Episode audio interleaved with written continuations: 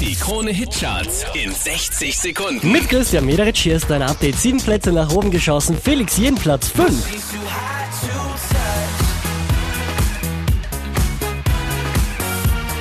Letzte Woche Platz 1, diesmal Platz 4, Alice Merton und no roots,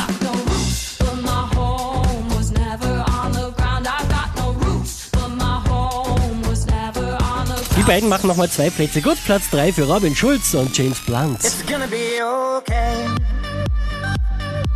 It's gonna be okay. Letzte Woche Platz 3, diesmal Platz 2, Mark Forster und sowieso. Egal was kommt, es wird gut, sowieso. Immer geht ne neue Tür auf, irgendwo. Sechs Plätze raufgeschossen und somit neu an der Spitze der Krone Hitcharts. Das ist Shawn Mendes. Baby,